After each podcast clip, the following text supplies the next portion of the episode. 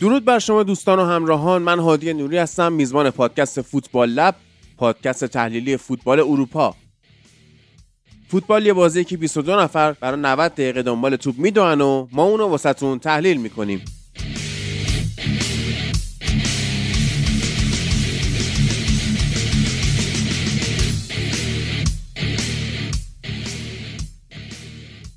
تو قسمت 36 از فصل 6 فوتبال لب می‌خوام بریم سراغ لیگ انگلیس.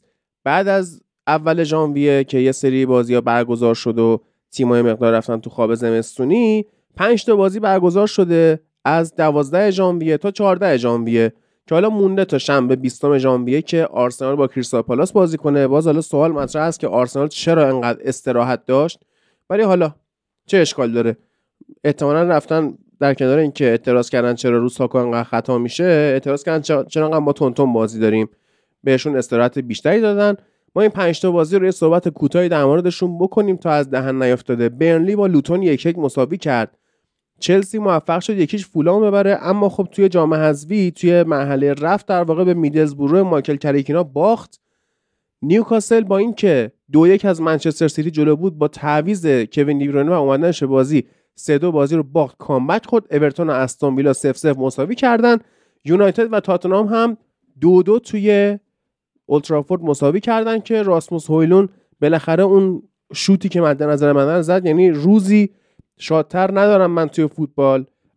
از اینکه ببینم راسموس هویلوند عزیزم گل بزنه و واقعا خوشحال بودم هرچند که حالا ما بازم ضعف نشون دادیم. اما فرید درود بر تو. این پنج تا بازی رو نگاه کوچیکی بهشون بندازیم. درود بر تو هادی درود به شنوندگان عزیز. آره بازی جالبی بود. هر کدوم صحبت های خاصی در موردش میشه کرد. مثلا آیه امری اولین مساوی سف سفرش رو تو کل کریر استون ویلاش داد. یعنی عجیبی که تو این چند دو سه سالی که اینجا بوده اصلا سف سف نگرفته بود. و مثلا یونایتد تاتنهام با احترامی که برای تو به عنوان یونایتدی قائلم قطعا تاتنهام با این بازی می‌برد و بازی مساوی شد که به نفع یونایتد بود با توجه به شرایط بازی. کاملا تاتنهام سر بود تو این بازی ولی یونایتد حالا با توجه به تماشاگرها و با توجه به شرایطی که بود تونست یه مساوی بگیره. به شدت ضعف دارید رو ارسالا به شدت رو کرنرها ضعف دارید. دو تا تیرک. من یه, یه نیمه رو کامل دیدم. نیمه دوم بعدا خلاصه شو دیدم. راستشو بگم. نیمه اول دو تا تیرک زدن بهتون رو کرنر یه دونه گل زدن اونجوری و شما کاملا روی ارسال ها ضعف دارین. تیم ورنر داره خوب بازی می‌کنه تو توی تاتنهام. بازی اول بود. جای سون بازی کرد. ولی وقتی سون برگرده احتمالا اونجا بازی نخواهد کرد. و از دو تا سلاح پنهان استفاده می‌کنه. یعنی 6 تا هافک می‌ذاره که 4 تا هافکن و دو تا بازیکن که سون و ورنرن میان تو هافک 6 نفره میجنگن و بعد فرار می‌کنن و موقعیت سازی می‌کنن. یعنی بدون مهاجم نوک ولی با دو تا بازیکن هجومی در واقع وینگری که میان توی هافک به تیم اضافه میشن. یونایتد هم هویلند بله دقیقه سه گل خوبی زد که البته به خاطر بازی جام ملت‌های دو تا تیم ضعیف پخش زنده نداشت. یعنی اون گل ما نتونستیم ببینیم. بعدش اینجوری بود که پخش زنده داشت. هرچند که می‌شد تو قسمت اینترنتی دیدش. اما تو دفاع به شدت یونایتد ضعیفه. ماینو و اریکسن نقطه قوت تیمتونن. ماینو همچنان خوب داره بازی می‌کنه. با اعتماد به نفس می‌کنه. تازگی داره دیریپ می‌زنه. جالبه. یعنی توی اون پست داره ماینو کارهای تکنیکی هم انجام میده. اریکسنی که طراحی می‌کنه. ولی توی خط دفاع افتضاح دفاع وسط ها کند تو پرشا جانی اوانس ضعیفه حالا بازیکن خوبیه ولی هم پیر شده هم تو پرشا واقعا ضعیف رافال واران افتضاح بوده. من نمی‌دونم این واران چه ربطی به واران رئال داره. من نمی‌فهمم یونایتد هیچ چه... ربطی نداره. چه اتفاقی تو یونایتد میفته به من بگید. و گارناچو بسیار خوب بازی می‌کنه. رشفورد هر چقدر شما فوشش بدید تو, تو نیمه اول بسیار فوق العاده بازی کرد. و علاوه بر اون حرکات نمایشی اون گلی که زد و اینا کلی هم تونست تمپو بازی رو برای تیمشون بالا ببره و نگران کننده بود برای تاتنهام کاری که داره رشفورد می‌کنه. ولی خب به نظرم قطعا مثلا باید این بازی مثلا 4 1 می‌شد یا 3 1 به نفع تاتنهام می‌شد ولی بازی چرخید. شما تونستید از تک موقعیتاتون استفاده کنین و اودوگی این اودوگی تو نیمه اول دفاع چپ تاتنهام اودوگی تو نیمه اول یه ضربه سری زد تو تیر دروازه خودشون که پرهای همه ریخت. یعنی اون ارسال رو هیچ کس به جز ادوگی نمی‌تونست بزنه تو تیرک دروازه خودشون. بعد خودش هم پشماش ریخته بود که چرا من اینوری زدم و دیگه اون بعد زیاد سمت دروازهشون نرفت. اومد یه جلوتر ترسیده بود از اتفاقی که رخ داده بود. کاملا عین یک مهاجم توپ زد به سمت دروازه خودشون. و تو خورد تو تیرک. و آره دیگه این از این بازی. و ریچارلیسونی که میاد عقبتر کمک می‌کنه به تیم. همین مهاجما کلا توی تاکتیک تاتنهام میان عقبتر و در واقع 4 6 0 نوین. نه اون 4 6 0 آی دلبوسکی یه 4 6 0 دیگر رو داریم شاهدیم. ببین حالا این که تو میگی حق تاتنهام بود ببره و یونایتد حقش نبود؟ اینم جا داره اشاره بکنیم که به حال به خاطر تصمیمات داوری و اینها بازی رفت دو تیم که فکر می‌کنم بازی دوم لیگ بود هم تاتنهام وقتی دو هیچ برد اونجوری هم حقش نبود. این هم باید اشاره کردش. اما نکات جالبی داشتیم بازی کوبی ماینو عزیزم اشاره کردی هولوند خودم اشاره کردم. اما مثلا اینکه برای دفاع کردن جلوی جناح راست تاتنام ببین تاتنام از سمت راست اونقدر حمله نمی‌کرد. علتش هم این بود که حالا تو میگی ورنر چپه. خب ورنر داشت خوب بازی می‌کرد. اما علت اینکه ورنر خوب بازی می‌کرد این که تاتنام کلا مجبور شده بود بره از چپ حمله کنه. چون که ون بیساکا رو گذاشته بود چپ به خصوص نیمه دوم. اینورت می‌کرد خوب دفاع می‌کرد. دالو هم که سمت راست بود حالا درسته دالو همیشه اون ضعف دفاعی خودش رو داره در کنار ضعف هجومیش. یعنی این دوتا واقعا مدافع های 50 50 هم 50 درصد تو دفاع خوبن 50 درصد توی هجوم خوبن. اما دیگه هیچ کدومش به 60 نمی‌رسه که بگی آقا این مثلا یه ذره هجومیش بهتره این یه ذره دفاعیش نه. جفتشون داغونن و حالا ون بیساکا که اومد این ور سمت چپ این ورد کرد باعث شد که تاتنام از اون جهت حمله نکنه و برونو رو کشید سمت چپ. برونو فرناندز از چپ حمله می‌کرد یعنی به عنوان یه پست ده free roam. ما می‌دیدیم که به سمت wing چپ مایله و یه مقدارم حالا واقعا بیمهری ها زیادی در حق هویلون. سه تا پاس برونو فرناندز بهش داده. دو تا پاس اونانا بهش داده. یعنی اونانا به عنوان دروازه‌بان از وینگرهای یونایتد بیشتر به راسموس هویلون پاس رسونده. حالا درسته که اون یه پاس هوایی داده و فلانه ولی خب پاس به این بچه نمی‌رسه که بخواد گل بزنه. و علتش رو باید توی وینگرها واقعا جستجو کرد. یه سری اخبار حاشیه‌ای هم هستش تو تیم مثلا اینکه مارسیال می‌خواد بره و از اون ور مشتری نداره از این ور گفته می‌خوام بمونم از این ور تیم مدیریتی یونایتد. برای خریدن مهاجم یا وینگر لنگ رفتن مارسیال شده به خاطر مسائل مالی که در مورد اورتون و ناتینگهام فورست هم باید صحبت بکنیم و منچستر سیتی. اما به خاطر مسائل مالی الان اینجوری شده که یونایتد باید بازیکن بفروشه که بتونه بخره. به خاطر همین الان معضل اصلی یونایتد شده مارسیال توی نیم فصل به دنبال خرید مهاجم قرضی مثل حالا اون حالت وخورس که پارسال اومد. اول صحبت بنزما مطرح شد که می‌خواد از عربستان مثل اینکه بره. فرید خیلی از بازیکنایی که رفتن عربستان پشیمون شدن به خاطر مسائل آب و هوایی یا مسائل فرهنگی حقوق زناشون و غیره پشیمون شدن می‌خوان برگردن اروپا. و خیلی احتمالش هست که توی همین نیم فصل حالا الان وسط ژانویه این دیگه ببینیم که مثلا تا آخر ژانویه به حال اون روز ددلاینش چه اتفاقایی می‌تونه بیفته. کریم بنزما گفته که می‌خوام برم بعد اومدن به یونایتد لینکش کردن اما متوجه شدن حقوق بنزما سالی 86 میلیون پونده که این نمیشه دیگه این کنسل خب این چیزیه که عربا دارن بهش میدن. یعنی حقوقی که تو رئال می‌گرفت سی میلیون بود. خب باشه. آیا وقتی تو یه پول بیشتری از عربا می‌گیری حاضری کمترش کنی بیای بالا؟ نخیر خب وقتی حاضری اصلا هر کاری کنی مثلا کار... کاری که توی چین شد کاراسکو اینا رفتن پشیمون شدن برگشتن. رو به جز اسکار همه اونایی که رفتن چین برگشتن و احتمالا عربستان هم همین میشه. حالا شاید با پول زیاد بتونه بازی سری بازیکن رو بیاره ولی اینکه بمونن احتمالا غیر ممکنه حالا نه اینکه بگم آقا من با پیشرفت عربستان حتی با پول مخالفم نه. به نظرم که این اتفاقی داره میفته یه ذره زوده. یه ذره این حجم ورودی بازیکنهای خفن تو یک سال اشتباه بود. کاری که نیوکاسل داره می‌کنه کاری که عربا دارن تو اروپا می‌کنن باید داخل لیگ خودشون هم اینجوری شروع شد کم کم یکی دوتا دوتا سه تا. نه اینکه یه دفعه این سوپر استارا رو بیاری که این مشکلات پیش بیاد. من دو تا نکته در مورد بازی یادم رفت. بگم همون full back هایی که گفتی invert کردنش خیلی کمک کرد. اما قطعا اگر این تبدیل به تاکتیک دائمی شما بشه ضرر می‌کنید اصلا این تاکتیک reactive تاکتیک تیم active ی که بخواد بازی رو ببره نیست. آره اگر این واکنشه. آره اگر شما همیشه اینجوری بازی کنید قطعا ضرر می‌کنید. و هویلوند چه پاس گلی به رشفورد داد. من گل گل الان یادم افتاد که سر گل رشفورد یه پاس گل فوق العاده یک دو عالی بین رشفورد و هویلوند اتفاق افتاد. یک دو نبود. هویلوند دو تا ضرب به توپ زد. ولی خب کاملا توپ رو در جای درست به رشفورد پس داد و اون ضربه نهایی رو رشفورد زد. این بازیکن به نظرم هویلوند قابلیت اینکه دو مهاجمه بازی کنید و اون یکی مهاجم طراحی کنه. هویلوند بسازه و ضربه آخر رو اون یکی بازیکن بزنه داره. یعنی کاری که مثلا در سطح بالا دیدی دروگبا می‌کنه حالا می‌خواین تو لیگ ایران هم گادوین منشا می‌کرد. یعنی اون طراحی که شما با بدن قوی که داری با استقامتی که داری توپو می‌گیری میچرخی و اون بازیکن دونده مثل رشفورد مثل گارناچو یکی اینا به عنوان کنار مکمل تو باشه و ضربه نهایی رو اصلا فرض کنیم هویلوند نزنه و با قدرت بدنیش بتونه توپ رو اطراف خودش نگه داره. حالا که بهش پاس نمیرسونه حداقل از بدنش از قدرت بله. بدنش استفاده کنه. این دو نکته رو با هم می‌گفتم در این بازی و خب می‌تونیم بریم بازی بعدی. آره گارناچو هم حالا اشاره کردی تو خیلی پسر خوبیه. امیدوارم که به همین روندش ادامه بده. اونانو هم رفتش. که توی جام های آفریقا بازی کنه. بعد رفته بود اونجا بازی کنه مثل اینکه به علت بدی آب و هوا پرواز نبود. تو 150 مایلی استادیوم از هواپیما پیاده شد. بعد می‌خواست ماشین شخصی برسه و آخرش هم نتونست بازی اول رو بازی کنه. که حالا می‌گفتن که این قراره توی 24 ساعت دو تا بازی انجام بده. خلاصه نشد که بازی انجام بده. و خیلی پوچ و بیهوده انقدر با عجله رفتش. اما به حال داریم توی این دورانی که نیستش یونایتد با دروازه‌بان دومش یعنی با این دیر دروازه‌بان ترک تبار چه کار خواهد کرد؟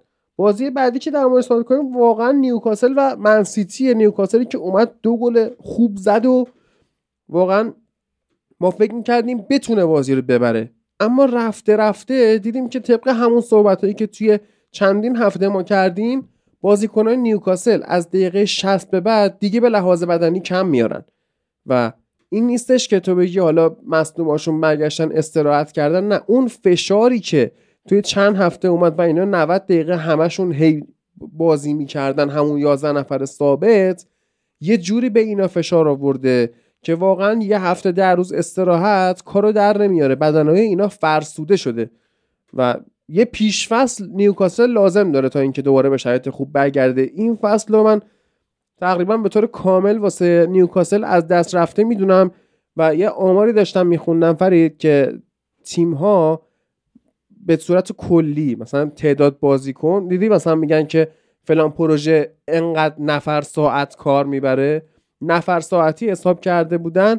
نیوکاسل توی این فصل در مجموع 900 و 930 روز مصدومیت داشته.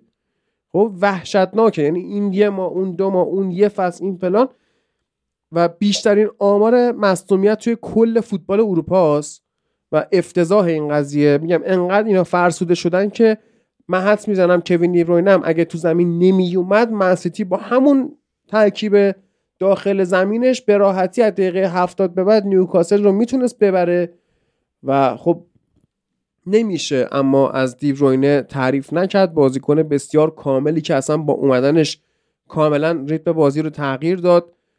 تبدیل به انکرمن در لحظه ای که تعویض شد اومد تو به انکرمن تیم تبدیل شد تمام پاس ها بهش ختم شد و اون شوت نرمی هم که اون گوشه زد منو یاد دو تا شوت مهم میندازه. یکیش رو اریک کانتونا زده دقیقا از همون زاویه اون شکلی.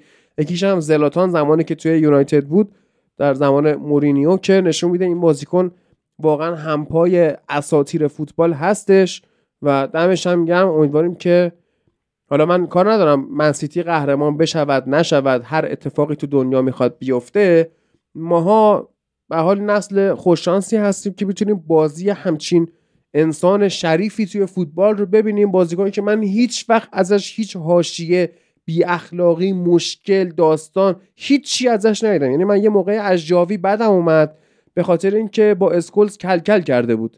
اون احترامی که زیدان به جاوی زیدان به اسکولز میذاشت و ژاوی نمیذاشت. من مشکل داشتم با این قضیه.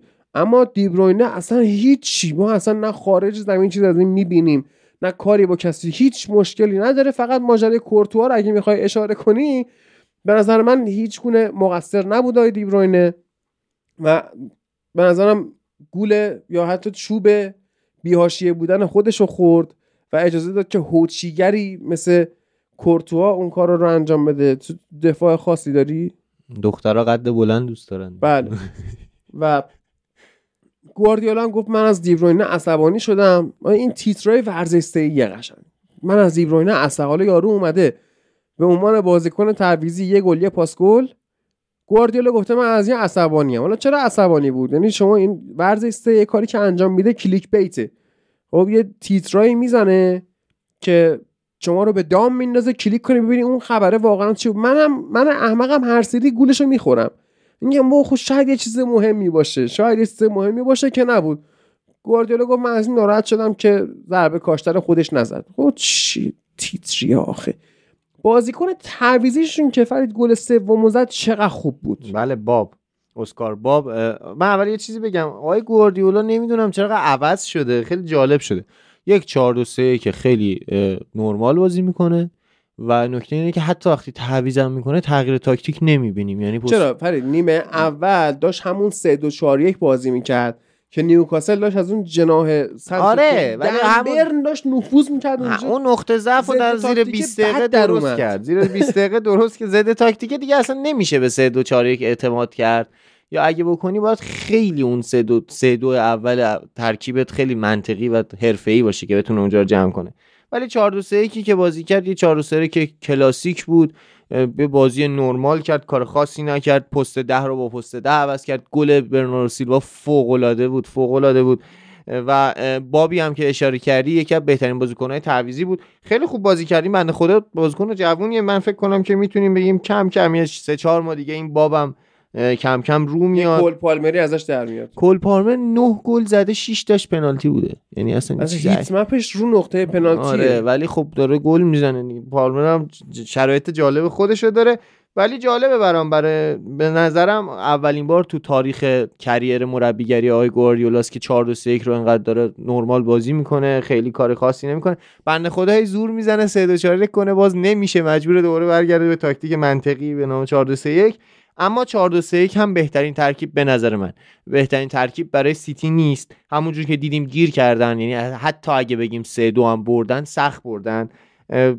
پای ادرسون دقیقه 8 توسط یار خودی سوراخ شد. کاملا یه 5 سانت خورد؟ آره 5 سانت تو پاش فرو رفت.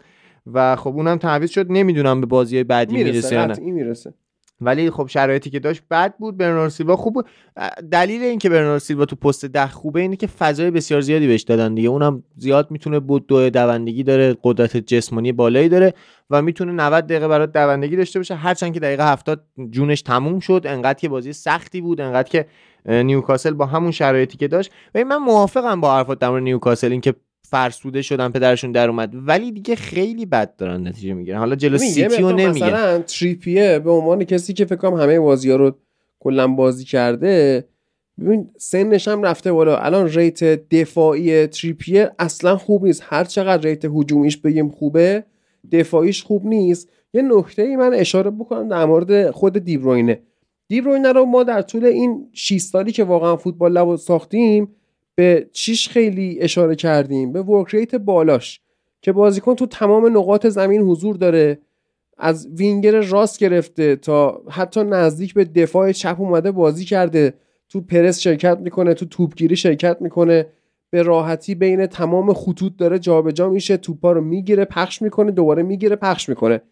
ولی همین سبک بازی کردن پر از تمپو و فشار بوده که توی این سن رسوندتش به اینجایی که الان یک نیم فصل و آدم مصدوم بوده. زیاد این مسئولیت نداشت. نه دیگه شروع شد دیگه. سر فینال چمپیونز لیگ. آره شروع شد این مسئولیتاش و امیدوارم که گواردیولا اون عقلی که در مورد یکی مثل مسی یا اینیستا به خرج داد در مورد دیبروینه هم به خرج بده. از مسی خیلی ها انتقاد می‌کردن که مثلا برخلاف رونالدو بازیکن تنبلیه. تو زمین داره را میره کار خاصی نمی‌کنه.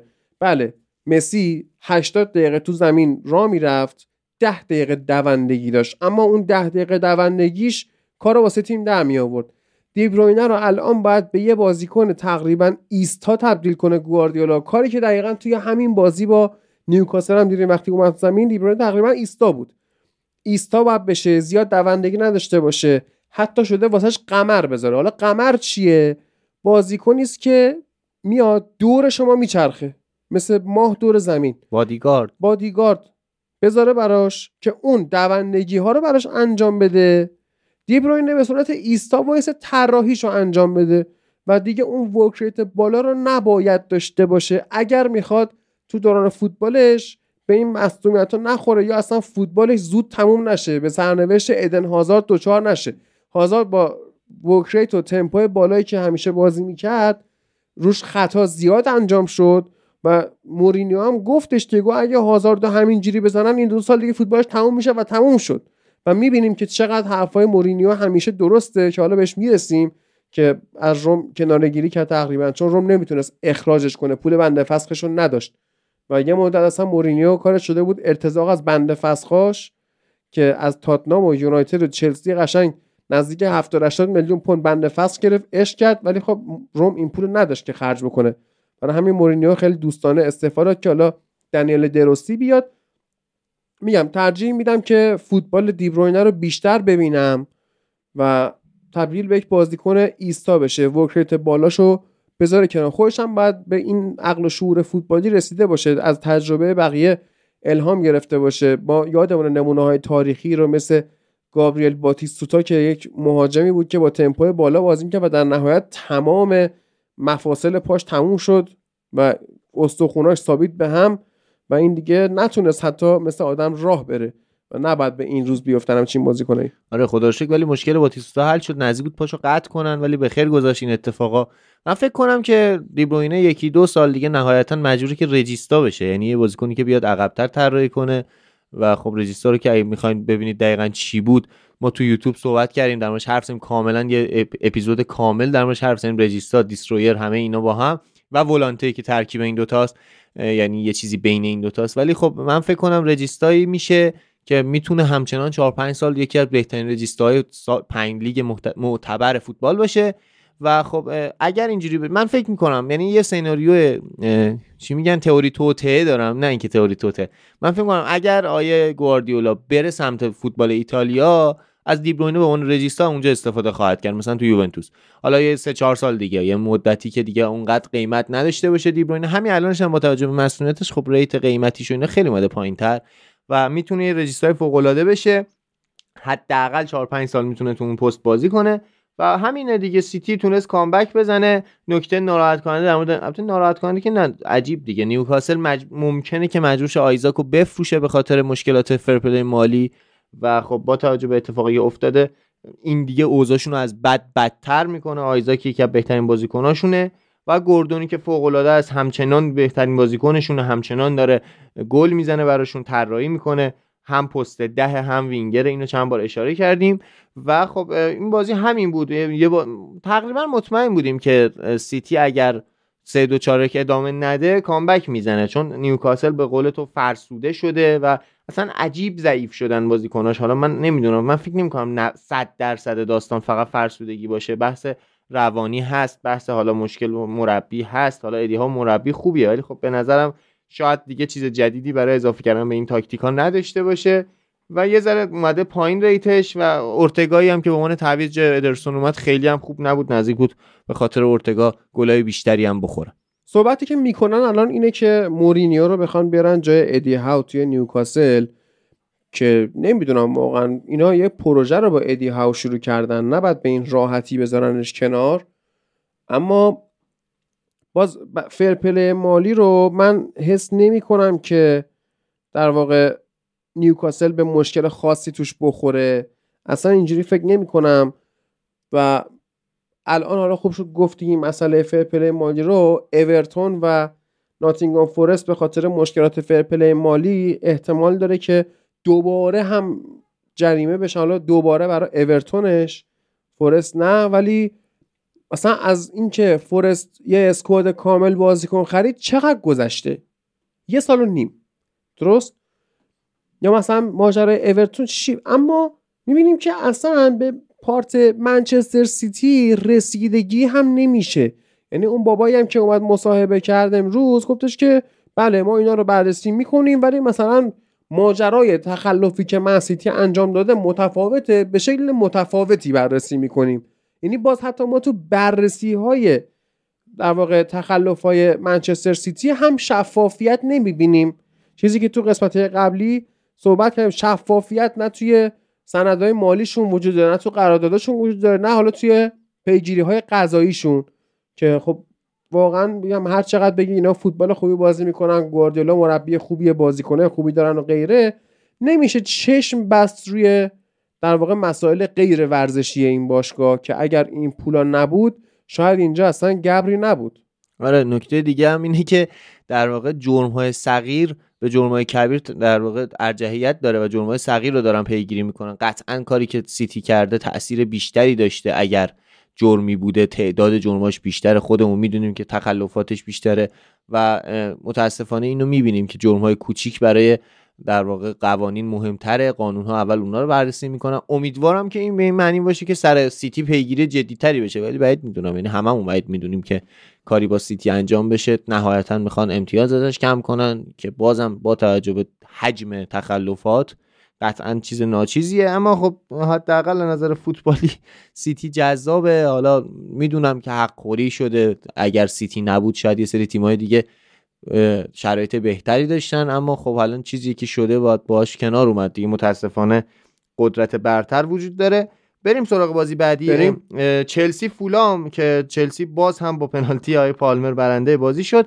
تو در مورد بازیش با تیم مایکل کریک صحبت کردی و در واقع این داستان من فکر می‌کنم بازی برگشت چلسی می‌خوره در واقع تیم حریف رو یعنی نابود می‌کنه. این بازی هم که یکی شد با توجه به شرایط بازی بود بد شانسی آورد چلسی. می‌دونم درک می‌کنم که خیلی دوست داشتن که چلسی ببازه کریک ببره. من نگاه کردم دیدم دستیار کریک آیه ساوت نه وودگیت دفاع انگلیسی که رئال مادرید هم بود. وودگیت یه دفعه قیافش دیدم خدا این چقدر آشناست قد بلند موهای بلند و اینا. دیدم همون وودگیتیه که ما خریدیمش که از بدترین خریدای تاریخ رئال مادرید بود. چون با توجه به هزینه که کرد اصلا بازی نکرد و اون تیم آی مایکل کریک هم فوق العاده بود تو این بازی اما تو بازی برگشت 99 درصد چلسی صعود می‌کنه و تو بازی با فولام بنده خدا این بروخا یا همون بروجا آرماندو من دوستش دارم. من نمی‌دونم چرا حالا من تو گروه تلگرام فوتبال لبم دیدم که خیلی از اونایی که چلسی فهم بودن با این مشکل داشتن. این بنده خدا مهاجم تارگت منه دیگه. یه بازیکن پست نه تخصصی زیاد بر نمیگرده عقب. ولی تغذیهش کنی بازیکن خوبیه. شوتاش خوبه ضربات سرش فوق العاده است و نمی‌دونم چه مشکلی باش دارن. یعنی می‌دونم یعنی دوست دارن که مثل مهاجمای تیمای برتر دیگه بیاد عقب طراحی کنه بازی سازی کنه. اما خب این بازیکن سبکش این شکلیه. نمی‌تونیم ما پست نه تارگت منو از فوتبال حذف کنیم و بریم دنبال اینکه همه مهاجما برگردن عقب تو طراحی کمک کنن. ما تو فوتبال بازیکنایی مثل دروگبا رو داشتیم بازیکنایی مثل اتو رو داشتیم بازیکنایی که زیاد بر عقب. و مثلا هیگواین این بازیکن‌ها تو دفاع کمک خاصی نمی‌کنن اما نقش خودشونو فنیستروی دیگه از فنیستروی که بالاتر نده فنیستروی اصلا بر نمیگشت عقب ولی کار خودش رو انجام می‌داد گلزنیش انجام می‌داد و من مشکلی ندیدم تو سب که بازی های بروجا یا بروخا. حالا برویا. و نکته اینه که دفاع وسط باز هم یه سری از بازیکن هستن که با سابقه بازی توی سیتی دارن خوب بازی می‌کنن. آدارابیو که بازیکن دفاع وسط فولامه و تو جوانان سیتی بود و تو سیتی کلا تو سیتی بزرگسال هشت بازی انجام داد. بازیکن خوبیه. اینم حالا به دلیل تعلیماتی که تو دوران آقای گواردیولا انجام شده کلا رو زمین بازی می‌کنه. دفاع وسطی که رو زمین بازی می‌کنه. بازیکن مهمیه. من فکر می‌کنم که تیم بعدیش تیم بهتری از فولام خواهد بود. پالینی هم که هممون دیگه می‌دونیم یه دفاع یه پست شیش فوق العاده قد بلند طراحی دفاعی خوب می‌تونه پاسکاری کنه تو دفاع می‌تونه با پا خوب بازی می‌کنه و در واقع توپا رو زیاد دفع نمی‌کنه. سعی می‌کنه با پاسهای کوتاه تیم رو از زیر فشار در بیاره. اما فولام دستش بسته از تیمش ضعیفه. یه خیمنز مهاجم نوکشه. خیلی کار خاصی نمی‌کنه. همین فولام البته حالا باز نمی‌خوام تیکه بنزنم ولی جلو آرسنال خوب بازی کرد و تونست برنده بازی بشه. و چلسی که با پوچتینو یاد گرفته چجوری از بازی های سفر سفر یکیچ بسازه و تو همه بازی ها یه نتیجه یکیچ یا یه دونه بالاتر از تیم حریف رو داره با پنالتی حالا با یه گل راحت یه گل در واقع تاکتیکی ساده. و نکته اینه که بعد از این اتفاقا ما داریم احتمالا اینو می‌بینیم که چلسی داره بهتر میشه. حالا ما با اون بازی که باخته کاری نداریم قطعا تو بازی برگشت برمیگرده. و کایسدو بهترش کایسدو خیلی بهتر شده. کایسدو با توجه به هزینه که شده بود احتمالا باید خرید بدی می‌شد ولی داره کم کم یه 60 70 تایی الان میارزه با توجه به کاری که داره می‌کنه. انزو فرناندز فوق العاده است ولی کایسدو به نظرم الان جذابتر داره بازی می‌کنه. وقتی توپ دست تیم چلسیه می‌دونه کجا قرار بگیره که اگر توپ رو از دست دادن سریع بتونه تخریب کنه. و این کاریه که خیلی کم می‌بینیم تو فوتبال انگلیس و این بازیکن داره این کار خوب انجام میده. و دیگه چیز خاصی نداره این بازی. مهمترین یکی از جذابترین بازی های این هفته بازی لوتون و برنلی بود. دو تا تیمی که برای سقوط نکردن میجنگن و این دو تا تیم با دو تا سبک کاملا متفاوت با هم بازی کردن. برنلی که بازی سازی رو از دفاع شروع می‌کنه از دروازه شروع می‌کنه رو زمین بازی می‌کنه پاسهای کوتاه میده و لوتونی که 3 4 که بازی می‌کنه کاملا خط شکنه کاملا ضد تاکتیک بازی برنلیه و این بازی باید قاعدتا یکی برنده مطلق می‌شد یا یه چیزی مقابل اون یکی برنده میشه اما بازی یک یک شد. یعنی این تیم تونست رو زمین به یک گل برسه و اون تیم تونست با تخریب موقعیت های تیم حریف به یک گل مساوی برسه و بازی جالبی بود در نظر تاکتیکی. و روز بارکلی که کاملا احیا شده به نظرم توی لوتون تاون. آره تو این هفته های سری اتفاقا افتاد. مثلا آقای قیصر مردش آقای فرانس بکن بایر و مثلا شما اگه یورو 2008 رو خاطرتون باشه یاد یک سرمربی عزیزی میافتید که خیلی هم عزیز نیست آیه اریکسون سرمربی تیم انگلیس که اون زمان نتونست اون تیم فوق العاده رو ببره به یورو. امروز سرطانش به حال تایید شده تحت درمان هستش و خیلی جالب نیستش که شما از سرطان گرفتن و رو به موت بودن کسی خوشحال باشید. ولی خیلی هم نقدی بهتون وارد نیست. جردن هندرسون گفته که می‌خوام از الاتفاق جدا بشم توی نیم فصل. حتی هندرسون هم با فضای عربستان حال نکرده. آجاکس و نیوکاسل و لورکوزن دنبالش. بله. و از اون برم در مورد اخراج مورینیو باید یه مقدار صحبت بکنیم. تو اول صحبت کن. اخراج مور... به, نظر... به میلان باخت دیگه. به میلان, به میلان باخت شرایط تیمش هم بده. ولی این صحبتی که خودش کرد توی رختکن و گفتش که اگر این بخواین اینجوری به بازیتون ادامه بدین خودم استعفا میدم و اولین استعفای تاریخ مربیگری میشه چون هیچ موقع استعفا نداد. همیشه اخراج شد. این نکته عجیبی بود. احتمالا بعد از اینکه این رضایت رو از مورینیو دیدن به دنبال یه فسخ توافقی رفتن. و مورینیو کاری نمی‌تونست بکنه. مورینیو مربی خوبیه. مورینیو ابزار نداره.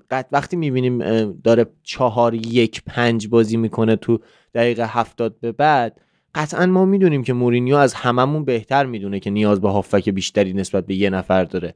ولی خب مهره نداره. مجبور به بازی مستقیم رو بیاره.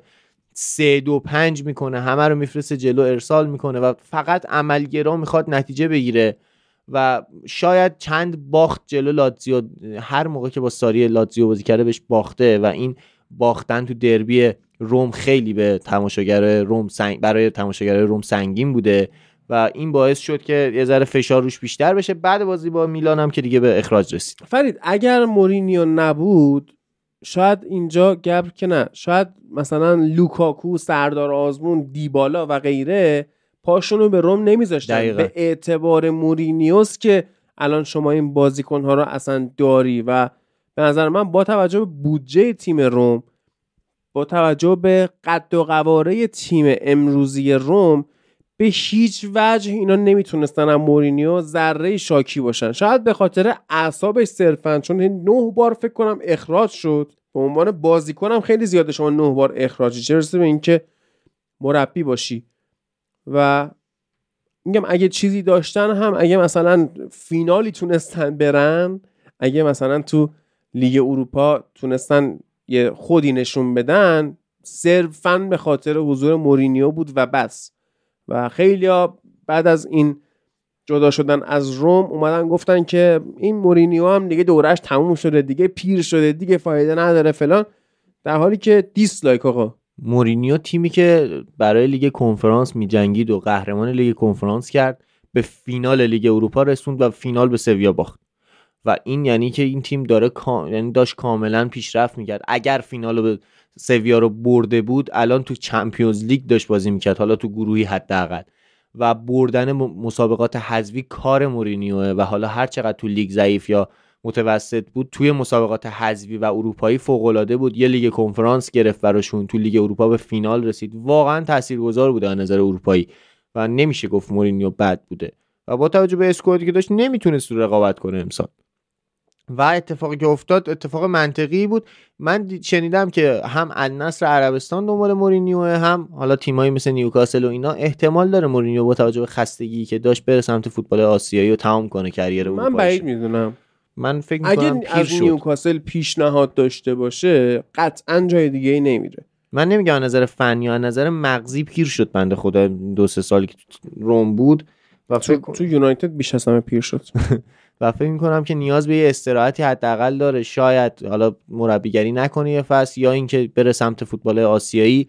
یا نهایتا من نمی‌دونم چرا هیچ موقع ایده سرمربیگری تیم ملی پرتغال بهش داده نمیشه. البته که الان با مارتینز فوق العاده است پرتغال بهترین نتایج گرفته تمام بازی انتخابی یورو رو برده. ولی می‌تونه یه گزینه برای آینده پرتغال باشه خوزه مورینیو و می‌تونه تاثیرگذار باشه برای تیم ملی پرتغال هم همچنان. ببین الان تیمایی که لینک شده یکی چلسیه یکی نیوکاسل.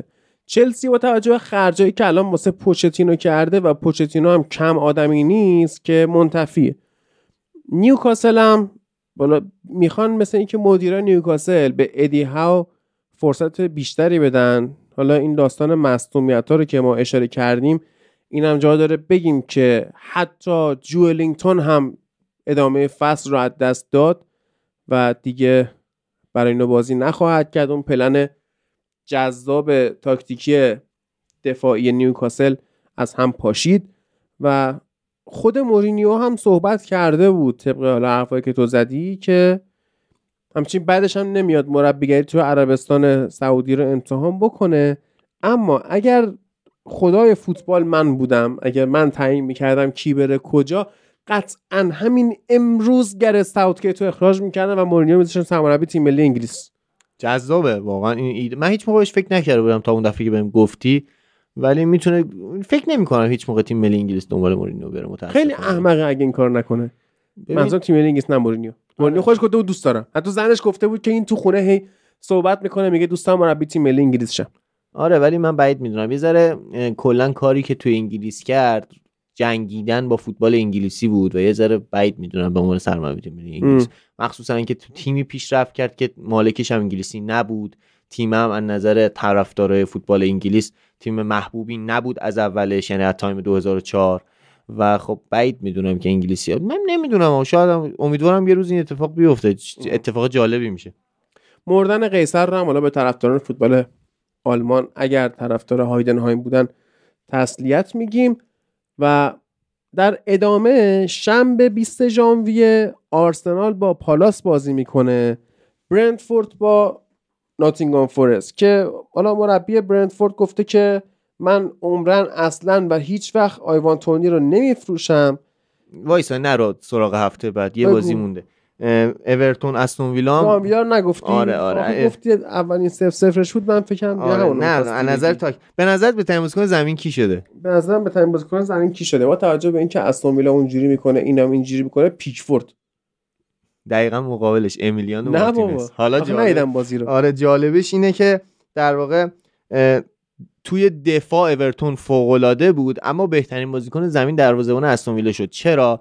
چون همچنان استون ویلا حمله می‌کرد. اورتون کاملا بلاک کرده بود همه چی رو و تو ضد حمله ها خطرناکترین موقعیت های بازی رو اورتون ساخت در حالی که تعداد موقعیت های استون ویلا خیلی بیشتر بود. و این اتفاقی که افتاد این بود که حملات از استون ویلا بود اما خط- خطرهای مهم مال اورتون بود که امیلیانو مارتینز تونست متوقفشون کنه و بازی فوق العاده بود از نظر تاکتیکی. یعنی کاملا هفت نفر دفاعی اورتون درست بازی کردن. مهاجماشون نتونستن موقعیت موقعیت های خوبی که ساخته شد خوب استفاده کنن.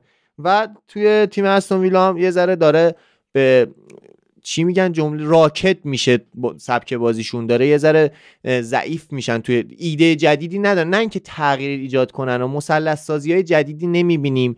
فرارهای با انگیزه بالایی نمی‌بینیم. یه ذره انرژیشون افتاده. فکر می‌کنم که برمیگردن. استون ویلا احتمالا جز چهارتا تموم می‌کنه. و اتفاقی که داره میفته اینه که یه ذره افت کرده بازی سختی داشته. هم یونایتد هم اورتون بازی سختی هن برای استون ویلا با سبک بازی که داره. و بازی جالبی بود نظر تاکتیکی. گفتم اینم اشاره کنم.